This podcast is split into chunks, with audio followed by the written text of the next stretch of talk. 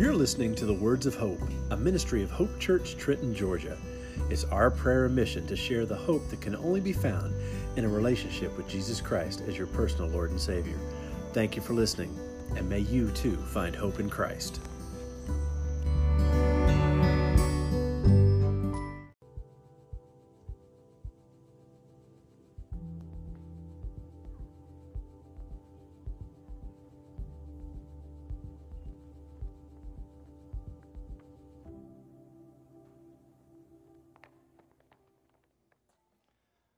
Morning, Hope Church. I do want to point out that the idea came for the books, the Galatian scripture notebooks, from the ladies. I want to give them credit. Then the elders shamelessly stole the idea and said, We will do this for the whole church. So if you want to give credit, let it land with the ladies' ministry because it was their idea. Great idea. If you're a visitor here with us, please feel free to, to take one of those. Um, we want those to be available to you. This morning, I'm very excited. I hope you are too. Turn with me in your New Testament to the book of Galatians. You will find it in roughly the middle of your New Testament just after the book of Second Corinthians, Galatians chapter 1. This morning, things will be a little different um, as we're going to introduce this book, introduce the themes, the thematic elements that will stand out to us But before we get into the book, there are some things that I feel that are necessary to share with you and that you will know. The book of Galatians has been called the Magna Carta of Christian freedom. It has been called the Declaration of the Believer's Independence. It was the chief battle cry of the Protestant Reformation.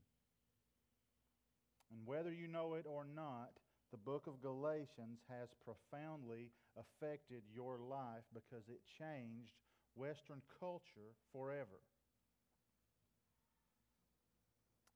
This book is priceless.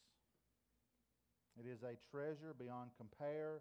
The truths that are declared in its pages are eternal truths that men and women have died believing and died protecting. It is divinely inspired. It is a word from God that declares to us that in Jesus Christ we are free. We are set free. So, the theme of this book is freedom.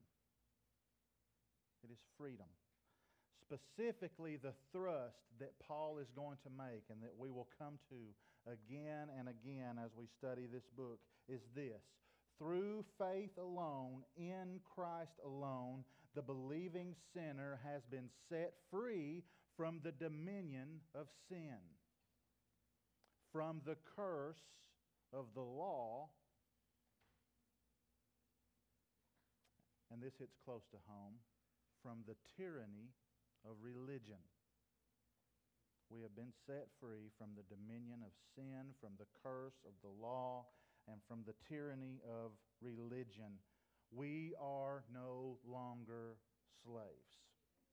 That is the cry of Galatians. We are no longer slaves. In this book, we learn that we who were once slaves to sin have been emancipated. Paul declares in the book of Galatians, chapter 2, he says, For through the law I died to the law so that I might live to God. I have been crucified with Christ. It is no longer I who live, but Christ who lives in me, and the life I now live in the flesh, I live by faith in the Son of God who loved me and gave himself for me. We are identified with Christ.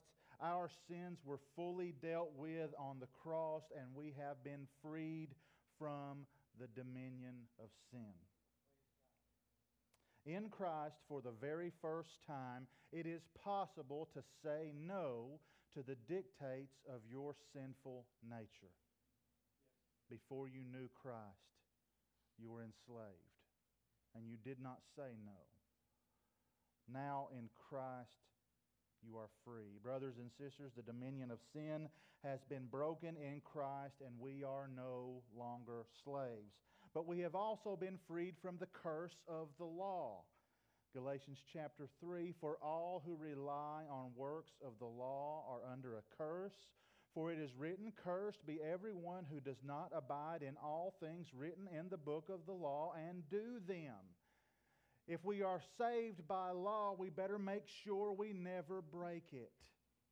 If you want to be righteous through the law, you must be perfectly righteous. The curse of the law is that when one sins, one has broken the entire law, is guilty of all of it, and stands under the judgment of God. He goes on to say, Now it is evident that no one is justified before God by the law, for the righteous will live by faith. Before we knew Christ, we were under the curse of the law. And the curse says, Whoever does not keep the law is a lawbreaker. The Bible says that all have sinned and fallen short of the glory of God, and the curse of death and judgment is on all sinners. I have a word of peace to you. We are no longer under the curse of the law. Christ became a curse for us when he died on the cross in our place and he rose from the dead. In Galatians, we will learn the purpose of the law, how the law affects our lives. But we have also been freed from the tyranny of religion. And I know that this hits home for many of us. Some of you have come out of very religious backgrounds that were highly legalistic. We know that. It could have been before you came to Christ. You were under a system of works that sought to please a deity or God so that you may be right before Him. It could be after you came to Christ and you were in a religious system that said you may be righteous before God, but it is by faith plus something, anything.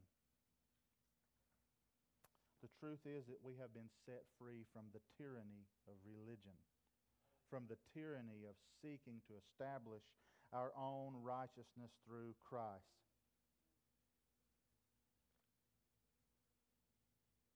So, my goal in Galatians is that we may know that Jesus is enough. We are not under the law we are not under the dominion of sin, and we do not have to seek Him by doing religious ritual. That's dangerous. He is righteous enough, and through faith alone in Him, we are given perfect, complete righteousness. That's the gospel. Far too often, far too often, we create for ourselves a religious system and we put ourselves under observances that do nothing but compound our guilt before God and pamper our flesh to indulge in its sins. We all have rules, don't we? Maybe we grew up under a system of rules, religious rules. And what you found was you were inevitably drawn to breaking them. That's because rules can never deal with your sin nature. So maybe you were part of a system like that. Maybe you have believed that strict religious observances and rituals are gaining you merit before God. Or maybe you know better, but you have been trapped in a system for a long time and it is hard to break free. And you can't shake yourself from the baggage and from just the hocus pocus of it all. Galatians is the cure. In Galatians, we learn that we are free. Paul will say, Oh, foolish Galatians, who has bewitched you? It was before your eyes that Jesus Christ was publicly portrayed as crucified. Let me ask you only this Did you receive the Spirit by works of the law or by hearing with faith? Did God give you His Holy Spirit and save you because you did something? Or did He give His Holy Spirit to you, call you to Himself, give you new life in Christ because of what His Son has done on the cross and you received Him by faith? It makes all the difference in the world. That is the difference between the gospel of Christ and every other false gospel or religion that there is. Paul would simply say to us, For freedom, Christ has set us free. Stand therefore and do not submit again to a yoke of slavery. As we begin Galatians, I need to give you a warning. I need to warn you. The book of Galatians is a polemic. That means in Galatians, Paul is aggressively attacking an error that has invaded the churches of Galatia. Now, in our 21st century American culture, we don't like conflict. And we definitely don't like for anybody to tell anybody else that they are wrong for what they believe. But the gospel is at stake. The gospel is at stake in this book. So it has a tone that is unique in the New Testament. It has a tone that is unique to Paul's letters. I need you to know that when Paul writes this letter, he is angry, he is upset. He pronounces a double condemnation of hell against those who would pervert the gospel of grace. He calls the Galatians foolish multiple times. Multiple times. He uses sarcasm, abrasive language.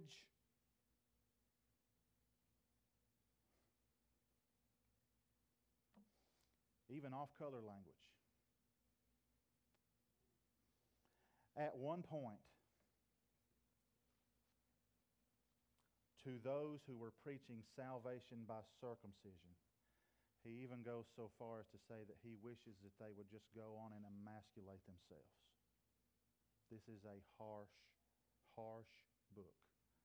I do not want the tone of our overall treatment of this book to be harsh. But we need to understand that Paul is attacking error so he begins the letter with no condemnation, no prayer. He doesn't say anything good about the Galatians. He goes right to work. So before we begin, let's just talk about historical background for a minute. Galatians was written for a specific purpose. Paul and Barnabas, on their first missionary journey into what we know of as Turkey, it was called Asia Minor in those days, they began doing something completely unheard of. They started sharing the gospel with Gentiles. And the Gentiles believed. And the Gentiles were born again. And the Gentiles received the same Holy Spirit that the apostles and the believers received on the day of Pentecost. They were made part of the one body of Christ. So Paul goes through the region of Galatia sharing the gospel. They see him and Barnabas perform signs and wonders that authenticate his message. They are saved, truly saved. They set up churches in these towns. Then Paul and Barnabas leave and return back home to Antioch. And soon after they leave, men show up and they say, You know that Paul guy? He's almost right. Jesus is the Messiah. He did die for you. He did rise again, and we must believe in him. But he left something crucial out of his message. You men, you Gentile men, must be circumcised and you must keep the law of Moses. Beloved, is that the gospel? It is not the gospel. So the truth of the gospel is at stake. Paul hears about these false teachers who have infiltrated the church. And by the way, the Galatians accepted it.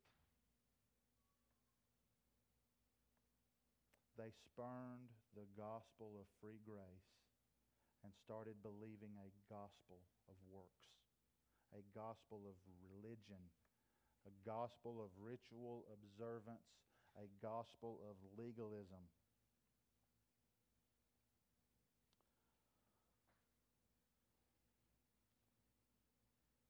We have been set free.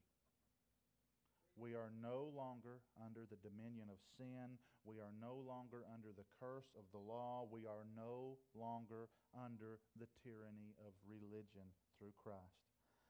So, this morning, with the time I have left, and I know that was a long introduction, I just want to cover the first five verses of Galatians chapter 1 and just introduce this letter. This is the salutation. This is the greeting. This is the way letters were started. And in this, we're going to see some valuable truth as we seek to go through this book. So, Galatians chapter 1, we're going to, I'm going to give you five, rather, four main headings the man, the mission, the message, and the motive. We're just going to hang our thoughts on those words as we walk through this. Paul, an apostle, not from men nor through man, but through Jesus Christ and God the Father who raised him from the dead, and all the brothers who are with me to the churches of Galatia. Grace to you and peace from God our Father and the Lord Jesus Christ, who gave himself for our sins to deliver us from the present evil age, according to the will of our God and Father, to whom be glory forever and ever. Amen. Can we just pray together and honor God's word? Father, we love you. We love your word. Open our eyes, open our hearts that we may see and hear. Give me words to speak, and may you touch all of us in a special way. Conform us to your image. Draw us to Christ. May you be glorified in Jesus' name. Amen. The man, the mission, the message, and the motive. So let's look at the man. Galatians 1 1 and 2. Paul, an apostle, not from men nor through man, but through Jesus Christ and God the Father who raised him from the dead and all the brothers who are with me to the churches of Galatia. So it wasn't very long after Paul left Galatia. Uh, there are a handful of cities that are there. We're going to talk about those. It wasn't long until these men showed up. And they claimed to be representatives of the Apostle James from the church in Jerusalem. James is none other than the brother of the Lord Jesus, and he served with, along with Peter uh, and John as the leaders of the Jerusalem church. They came and they preached a message that was radically different than the free grace gospel that Paul preached. Their goal was that the church would remain Jewish. This was a distortion of the gospel. So they come to Galatia, and the first thing they have to do is they have to undermine Paul's teaching. This was not a believe in Jesus gospel. This was a believe in Jesus and gospel. They advocated ceremony, they advocated ritual. And the gospel that had been believed by the Galatians was a gospel based on grace so the first thing that they attacked was Paul's apostleship. They came along and they said, you know, Peter is an apostle, James is an apostle, John, Matthew, Andrew, Thomas, Thaddeus, Bartholomew, all these guys, they are apostles. But who is this Paul? He wasn't with Jesus. He didn't walk with Jesus for three years. Jesus never named him as an apostle. He's not a true apostle. He's lying to you. But we, we're connected to James in Jerusalem. We have a connection to the apostles. So they attacked his apostleship. Paul answers that charge right away as he begins this gospel, or he begins this book. He says, Paul, an apostle, and he immediately says, Not from men nor through man. He builds a contrast using prepositional phrases that his apostleship, his position in Christ as the apostle to the Gentiles, did not come out of man and it did not come through man. Paul doesn't need Peter's permission to preach the gospel. He doesn't need the affirmation of the apostles in Jerusalem. Paul was divinely commissioned and given his gospel message by none other than Jesus Christ himself. Paul will go on to discuss in this book how he had a personal revelation of Jesus while he was in the Arabian wilderness and he received his gospel message. So that's a contrast. I didn't get my apostleship from Peter, James, and John, Paul is saying. I was made an apostle by none other than the Lord of glory, Jesus Christ himself. Paul is reminding the Galatians that he is just as much an apostle of Jesus Christ as Peter, James, John, or any of the others. They had heard his words, they had seen signs and wonders that were done by his hands, and they had believed the gospel, and as a result, they had received the Holy Spirit.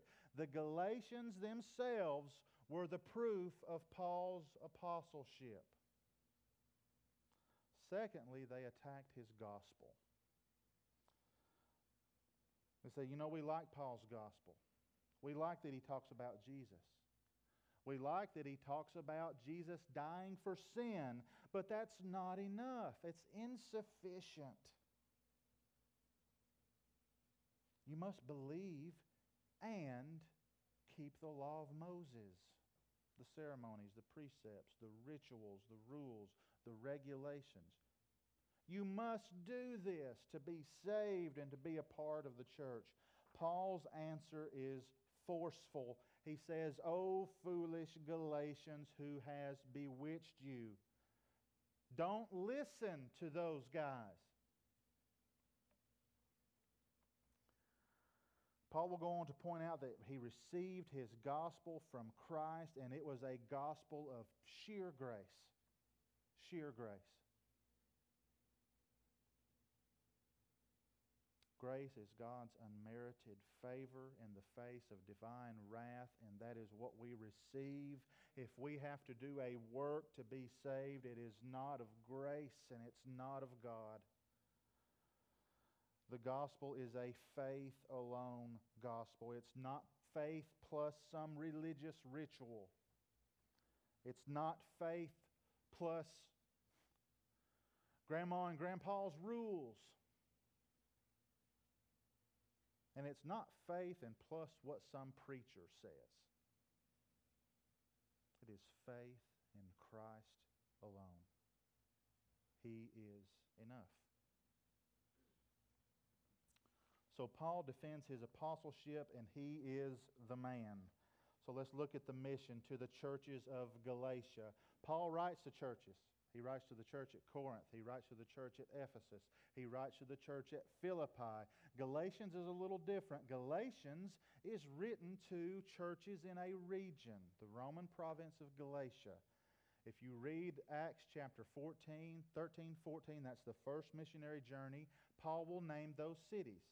It's a city called Antioch in Pisidia, Derbe, Lystra. Those are the Galatian cities. Paul goes to those, he does amazing signs and wonders. But what is Paul's mission?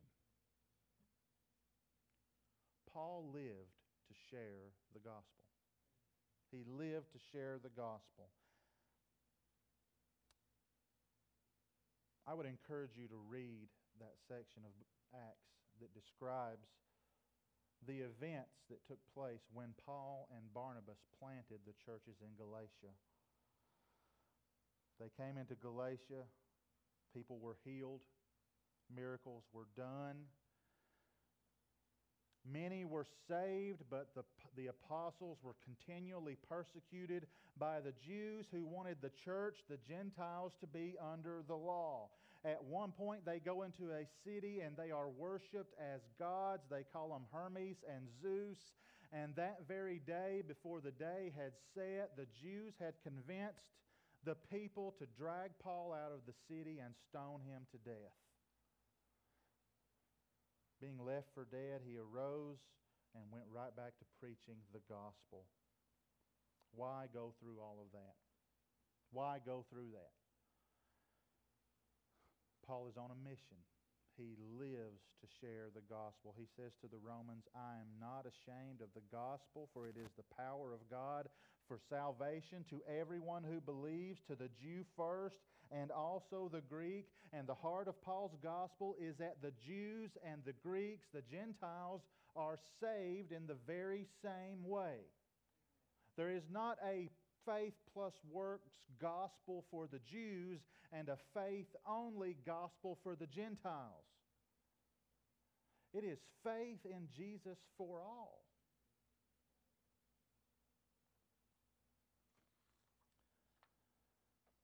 Told the elders at the church of Ephesus the last time he would ever speak with them, he says, I do not account my life of any value nor as precious to myself, if only I may finish my course and the ministry that I received from the Lord Jesus to testify to the gospel of the grace of God. Paul was an apostle. He was Jesus' apostle to the Gentiles and he shared the gospel faithfully. But what was his message? Galatians 1, 3, and 4. And here is the message that starts this amazing book.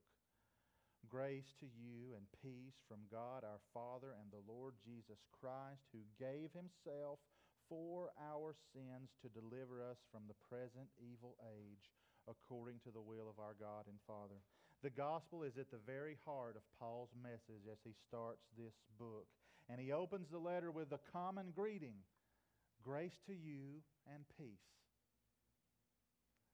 Now, in first century, that's the way you started a letter in this world where Jews and Gentiles live together. You would say grace, charite to the Greeks. But you would say shalom, peace to the Hebrews, to the Jews. This is much more than a greeting. To those who know Christ, this is gospel. Because grace is the foundation of all that we receive, and peace is the result. Paul writes to the Galatians, he says, Grace and peace to you. And what he is saying is, because God has shown you grace, you may have peace. Romans 5 1 says that since we have been justified by faith, we have peace with God. So when Christians see that greeting, grace to you and peace, we think of the grace that brings salvation and the peace that salvation brings. That's worthy of worship. So the message is the gospel. He is championing the gospel in his first few words. Grace to you and peace he speaks of Christ who gave himself for our sins to deliver us from the present evil age according to the will of our God and Father. He is speaking of the atonement, the cross work of Jesus Christ, the substitutionary sacrifice of Christ on which the gospel rests. He gave himself for our sins. A substitute, a worthy substitute, has stood in our place and borne our sins and absorbed the wrath of God for us.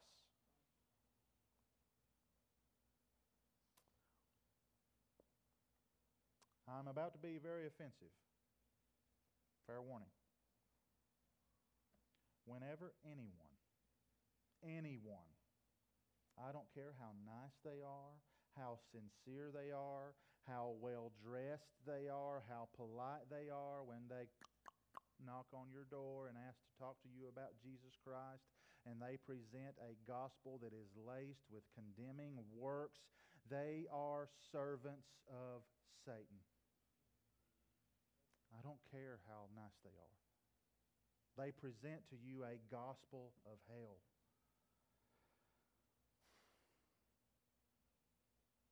When anyone adds works to the gospel, they are declaring to God and to the world around them that Jesus is not enough. Hey, believe and follow our program. They're saying Jesus is enough, not enough. Believe and be baptized. That's saying that Jesus is not enough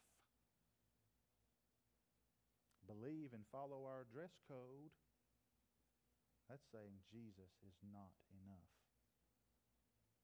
Hope Church, we stand against that.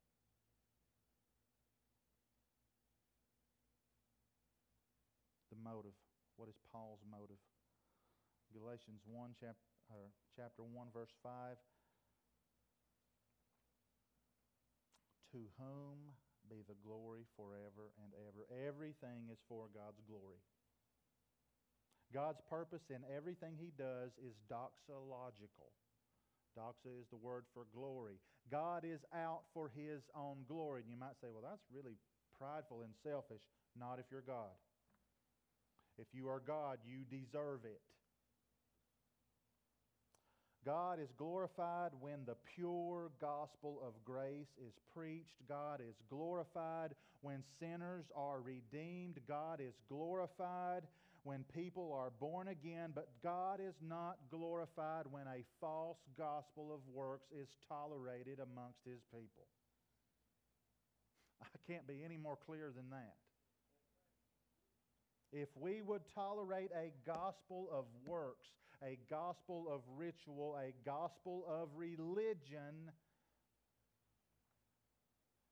we are not glorifying God. What was the motive of these false teachers? Paul will elaborate on that later on in this book. Their motive was to avoid persecution. They were actually ex members of the party of the Pharisees and they did not want to be persecuted for coming to Christ. So they wanted the church, the Gentile church, to look more Jewish so we don't be persecuted by the Jews. That doesn't glorify God, that dishonors Him. So what? In Galatians,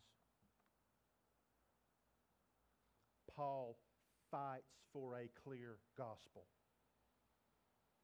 As followers of Christ, we must understand that gospel. We must understand the gospel. We are not saved by grace and. We are not saved by grace plus. We are saved by grace alone.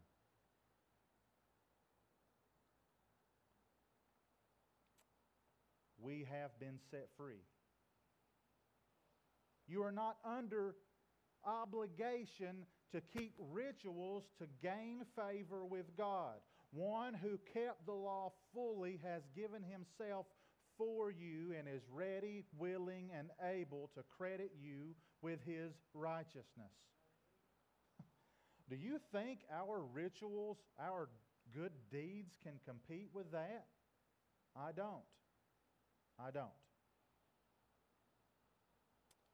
Are you walking in the freedom of the gospel or are you walking in bondage to sin or religious legalism? That's the question. And again and again and again through this book, we are going to be challenged to look at what we are believing and how we are walking. Are we walking in grace through the Holy Spirit? I want you guys to know that Paul is going to tell us that through the indwelling of the Holy Spirit, we can obey God. We are not in bondage. Here's the final question that I want to ask, and our worship team can come back up.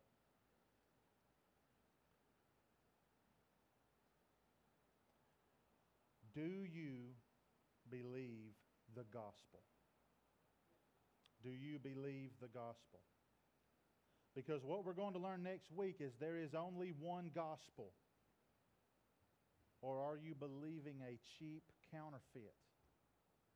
Are you believing that, yeah, Jesus died for me, but he needs my help? The gospel is that Jesus is all and he has done all.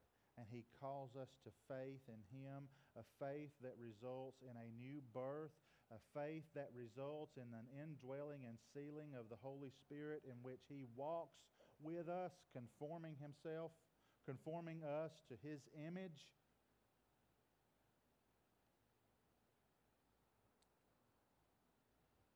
The bondage to sin has been broken through the sacrifice of Christ on the cross, and anyone may freely reach out and have forgiveness of sins through faith. So, do you believe this gospel? If you do not, He is calling you today to receive Jesus as Lord and Savior. Embrace Him as the sacrifice for your sin and the Lord of your life and receive His forgiveness. Let's pray together. Father, we do thank you so much for the grace and the mercy that you have shown us in Christ. Father, I pray that you would draw sinners to yourself. I pray that you would draw us to cling to your gospel, to, to the grace that was shown to us. And may we be like Paul. May we stand against any gospel that would have someone bound in sin. We glorify you, we honor you,